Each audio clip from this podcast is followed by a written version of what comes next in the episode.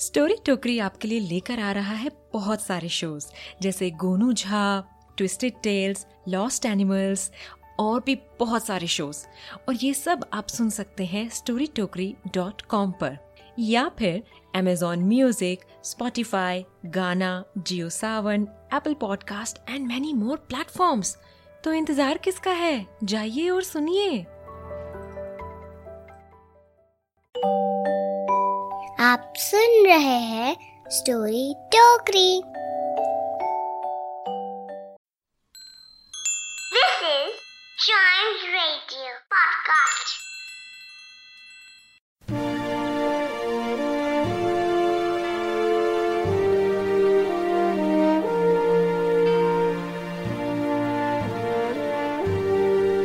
थी खून से लथपथ काया फिर भी बंदूक उठाकर दस दस को एक ने मारा फिर गिर गए होश गवाकर। अगर मैं ये कहूँ कि आज मैं आपको 1962 के इंडिया चाइना वॉर के बारे में कुछ बताने जा रही हूँ तो आप ये तो नहीं सोचेंगे कि आज के दिन एक ऐसे युद्ध की बात क्यों करूँगी जो कि हम हार गए थे? तो मैं आपसे ये कहूँगी कि युद्ध भले ही हारे हो, लेकिन जवानों का जज्बा अगर दुश्मन का भी सर झुका गया हो तो ऐसे शौर्य के सामने हार बेमानी है। Yes we lost the war पर आज ये सुनने के बाद आप सिर्फ़ 1971 की जीत को याद नहीं करेंगे।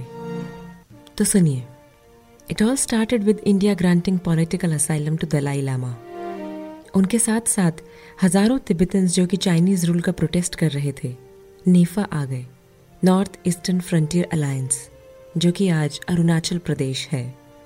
And as expected China was not happy with it वो पहले ही लद्दाख में अक्साई चीन को इलीगली अपने कब्जे में कर चुका था। चाइना के बढ़ते अग्रेशन को देखते हुए इंडिया ने चाइना के साथ बॉर्डर पर छोटे छोटे पोस्ट लगाने शुरू किए।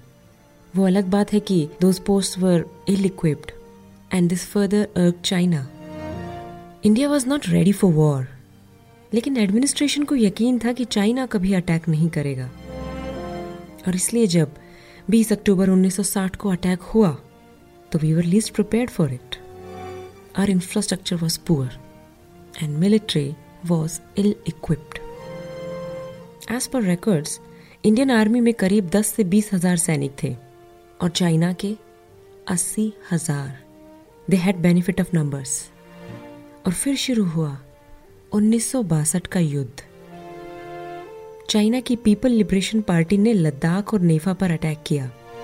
फोर्सेस तवांग से पीछे हट गई और सेला पास के नज़दीक उन्हें पोस्ट किया गया। और वहाँ हुआ चाइनीज़ का एक ऐसे दिलेर से सामना कि उनके होश उड़ गए। Famously known as battle of Nuranang वहाँ फोर गढ़वाल कॉप्स के जवानों ने पोस्ट संभाली हुई थी। उनमें से एक था राइफलमैन जसवंत सिंह रावत। उस एक दिन में चाइना चार बार अटैक कर चुका था, लेकिन हर बार उन्हें पीछे हटना पड़ा। पांचवी बार वो पूरी तैयारी और एमएमजीज यानी मीडियम मशीन गन्स के साथ आए। उनकी एमएमजीज की हैवी फायरिंग के सामने हमारे जवान कुछ नहीं कर पा रहे थे। ऐसे ही चलता तो जल्द ही पोस्ट उनके हाथ से निकल जाती। उस वक्त जसवंत सिंह रावत अपने दो साथी जवानों के साथ एक सुसाइड मिशन पर निकले। वो हाथों में ग्रेनेड लेकर रेंगते हुए चाइनीज़ पोस्ट तक गए और ग्रेनेड से हमला किया। जसवंत सिंह रावत चाइनीज़ पोस्ट में घुसकर एमएमजी उठाकर निकले। लेकिन अपनी पोस्ट पर पहुँचने से पहले ही उन्हें दुश्मन की गोली लग गई। पर उनका एक कारनामा युद्ध का रुख बदल गया। उन तीनों ने तीन दिन, बहत्तर घंटों तक पोस्ट संभाल कर रखी। He was the last resistance to Chinese army उस लड़ाई में इंडियन कैजुअलिटीज थी दो और चाइनीज़ तीन सौ। लेजेंड्स और लोकल्स की माने तो जसवंत सिंह रावत ने पोस्ट छोड़ने से मना कर दिया था। वो दो ट्राइबल लड़कियों नूरा और सेला की मदद से अकेले तीन लोकेशन से फायरिंग करके चाइनीज़ को ये यकीन दिलाते रहे कि पोस्ट में बहुत सारे सैनिक हैं और ऐसे तीन दिन तक पोस्ट की कमान संभाले रखी। तीन दिन बाद चाइनीज़ सैनिकों ने उस बंदे को पकड़ लिया जो जसवंत सिंह तक खाना पहुंचाता था। और जब उन्हें यह पता चला कि एक अकेला सैनिक है जो उनको चकमा दे रहा है तो उन्होंने बुरी तरह से घायल जसवंत सिंह रावत को पकड़कर फांसी पर चढ़ा दिया। उस दिन से जसवंत सिंह रावत को साइनो इंडियन फ्रंटियर पर भगवान का दर्जा दिया जाता है। वहाँ पोस्टेड जवानों का आज भी यही मानना है कि बाबा जसवंत सिंह रावत हैं। और रात को बॉर्डर की रक्षा करते हैं। उनके मेमोरियल के सामने से अगर जनरल भी क्रॉस करते हैं तो बिना सलामी दिए आगे नहीं जाते हैं। ऐसे वीर को जितनी सलामी दी जाए, उतनी कम है। ये थे Jaswant Singh Rawat, the one man army. जब अरुणाचल में आर्मी को भारी नुकसान हो रहा था उस वक्त तेरह कुमाऊं की चार्ली कंपनी के 120 अहीर जवानों को मेजर शैतान सिंह की कमांड में रेजांगला में पोजीशन लेने के ऑर्डर्स आए। नेफा में आर्मी को पीछे हटना पड़ रहा था। 15 नवंबर को हेडक्वार्टर्स ने तेरह कुमाऊं को भी पोस्ट छोड़ने के लिए कहा, क्योंकि इन्फॉर्मेशन के मुताबिक चाइनीज़ भारी फोर्स के साथ उस तरफ़ बढ़ रहे थे। लेकिन मेजर शैतान सिंह और उनके वीर जवानों ने ऐसा करने से मना कर दिया। जवानों ने एल की मदद से दुश्मन के दो अटैक नाकाम किए।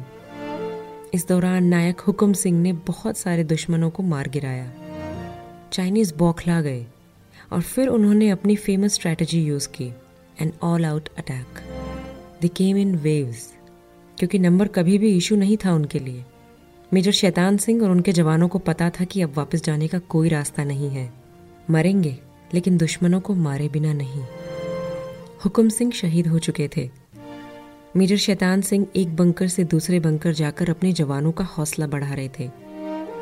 लेकिन जब वो बुरी तरह घायल हो गए तो उन्होंने कैप्टन रामचंद्र को हेडक्वार्टर्स जाने के लिए कहा, क्योंकि उन्हें पता था कि कोई ये यकीन नहीं करेगा कि हम मुट्ठी भर सैनिकों ने इतनों को मार गिराया। लेकिन कैप्टन ने जाने से मना कर दिया, क्योंकि वो नहीं चाहते थे कि दुश्मन मेजर को प्रिजनर ऑफ़ वार बना लें।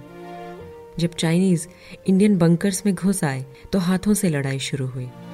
संग्राम सिंह ने, जो कि एक रेसलर थे, बिना हथियार के सिर्फ़ अपने हाथों से 30 से 40 सैनिकों को मार गिराया।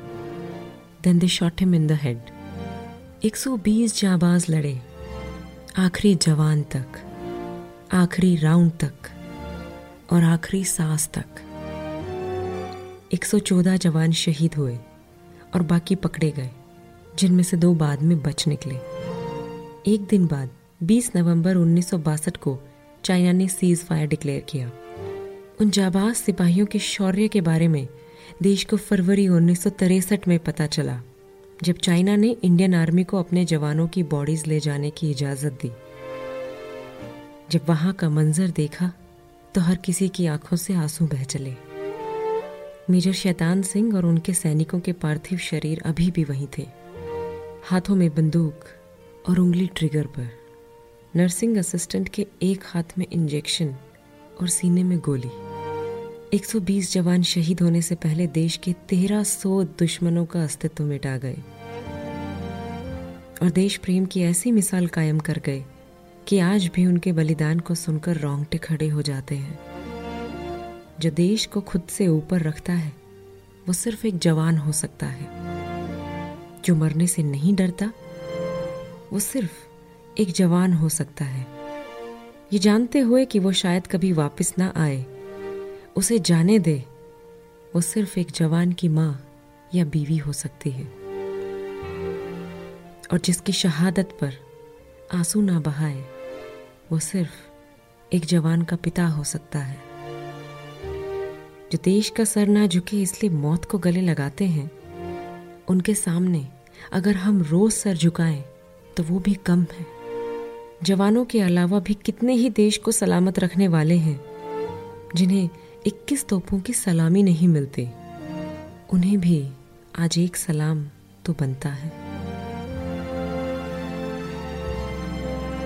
दोस्तों, अगर ये अमर गाथा आपने पहली बार सुनी है तो इसे और लोगों तक पहुंचाइए।